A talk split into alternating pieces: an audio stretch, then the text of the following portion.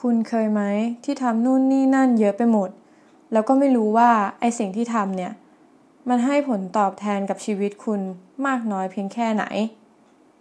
หรือคุณก็คงเคยเห็นนักธุรกิจบางคนที่เป็นอารมณ์เจ้าโปรเจกต์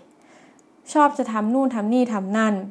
บางอย่างก็ทำเพื่อความสนุกหรือแค่ความหลงไหลชอบเพียงแป๊บเดียว และผลตอบแทนของมัน ก็อาจจะไม่ได้ส่งเสริม ให้ชีวิตเขาดีขึ้น หรือตอบแทนกำไรได้ดีมากนักเท่าไหร่ ซึ่งคนเหล่านี้กำลังจะสับสนกับตัวเองอยู่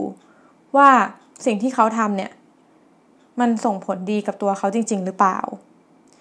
คุณลองหยุดคิดดูสักพักหนึ่ง แล้วลองตั้งคำถามกับตัวเองดูว่า